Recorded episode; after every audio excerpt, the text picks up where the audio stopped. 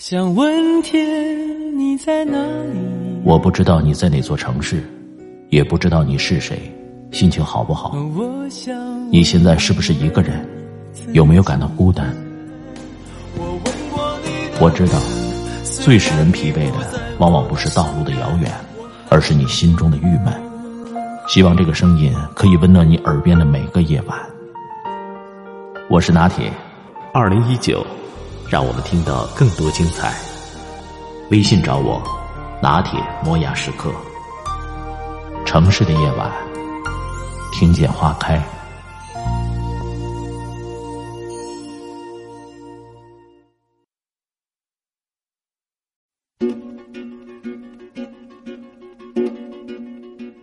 不知何时，精致和仪式感成了一些人的生活标准。越来越多的女孩都在期待成为别人口中精致的人。前几天，几名研究生就因此走红网络。为了追求仪式感，他们花了近万元改造宿舍，羽毛、串灯、纱帘这都是改造后仙女寝室里的物件。然而，打脸来得很快。没过多久，中国消防微博账号指出。该寝室改造有消防隐患，勒令其核查处理。随后，寝室装修被悉数拆除。但在安全问题被指出前，网上铺天盖地宣传的是几个女生花了昂贵的价钱打造出了仙女寝室。自己赚钱，自己改良居住环境，没什么不对。但令人不爽的是，这种对精致感的追求，总被成为被吹捧的焦点。光鲜表象下，是把物质的外表变成了生活好坏的标尺。伪精致，正变成摆在年轻人眼前的陷阱。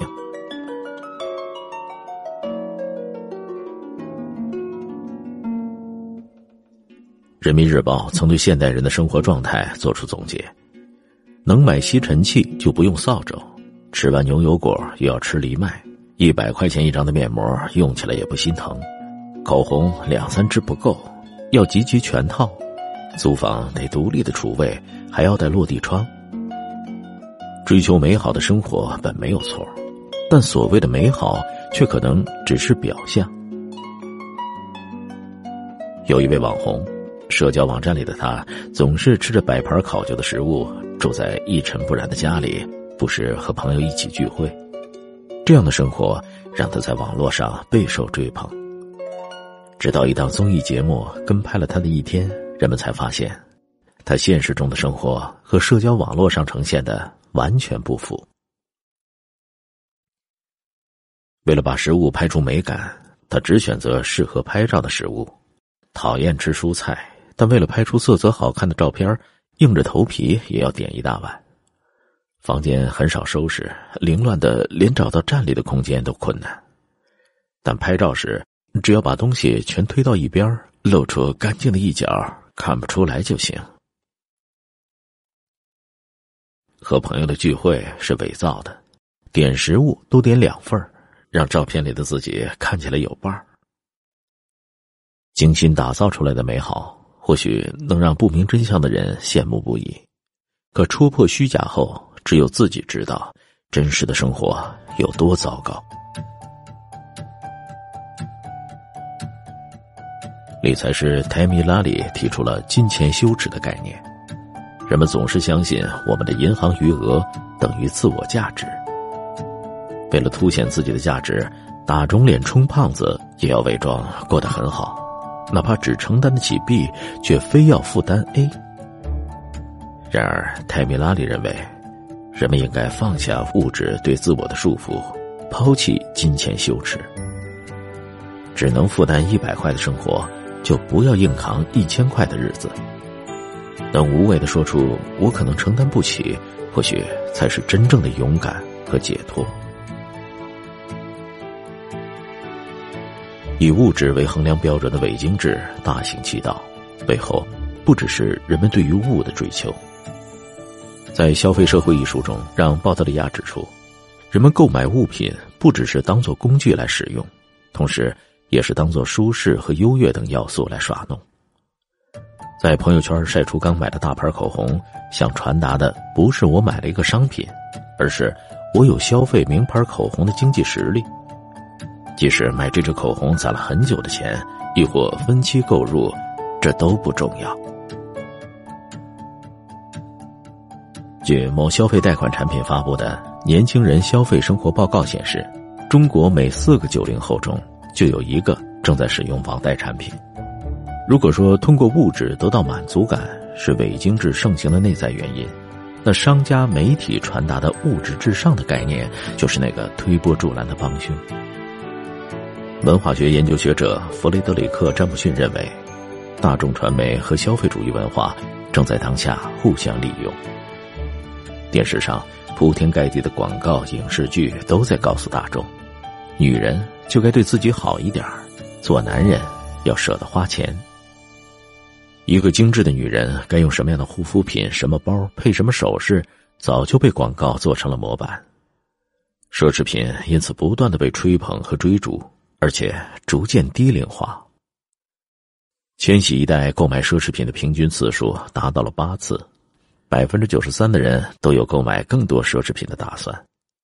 商家为了迎合消费品对仪式感的追求，更是煞费苦心。被赋予重要意义的纪念版套装，包装精美的限量版商品，这一切都被打上了仪式感的标签。人们沉浸在其中。以为这一切都是自愿购买，可实际上却受到外界的深刻影响。有学者指出，商品和商品之间其实存在一条暗示意义链。当你买了一部新款手机时，就会被暗示需要一副高级的耳机搭配，紧接着又会被暗示一个配套的音响。消费就是这样，永无止境。盲目的以此指导生活，很可能掉进物质的深渊。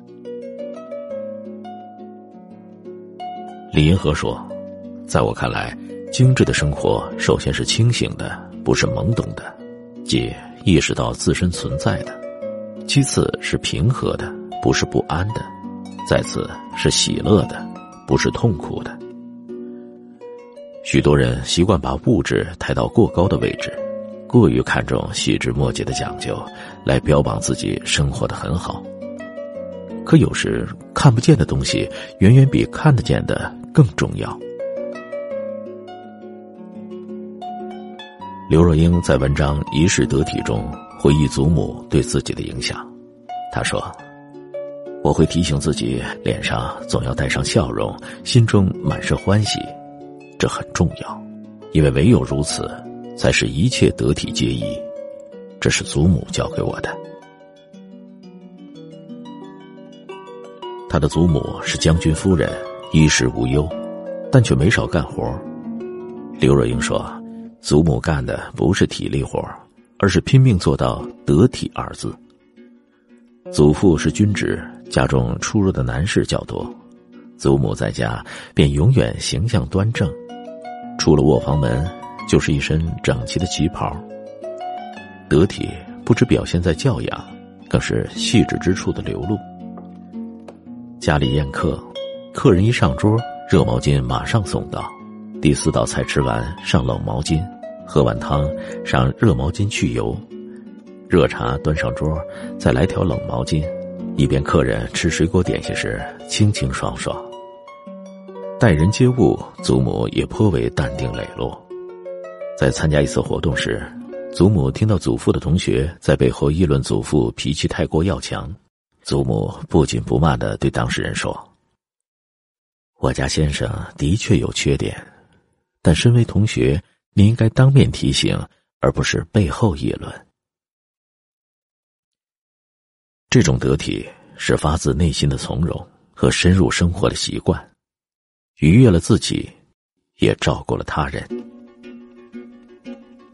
内心真正充实丰富的人，即使脱离了物质，也可以过得美好。上海的金枝玉叶讲述的是上海永安百货公司四小姐郭婉莹的故事。郭婉莹物质富足，从小就读贵族学校，衣食无忧。但动荡年代，这样的好日子并不长久。一连串重大的变故后，郭婉莹家道中落。没有财富支撑的她，依然过得有滋有味儿。养不起名贵的宠物，就给儿子买了一只小鸡，叮嘱孩子好好养着。这样的事儿不胜枚举。他总说：“要是生活给我什么，我就收下他们。”人这一生会遇到很多事儿，那个时候一定不要怕，什么都不用怕。苦难没有让他失去光彩，反而颇有种苦中作乐的骄傲感。心灵富足，才是好生活的真正底气。这个世界上永远有人比你更富有、更漂亮、更优秀，人人都不想落后，但以物质和外在为标准，不会有尽头。一个人最美的时候，是真正成为自己。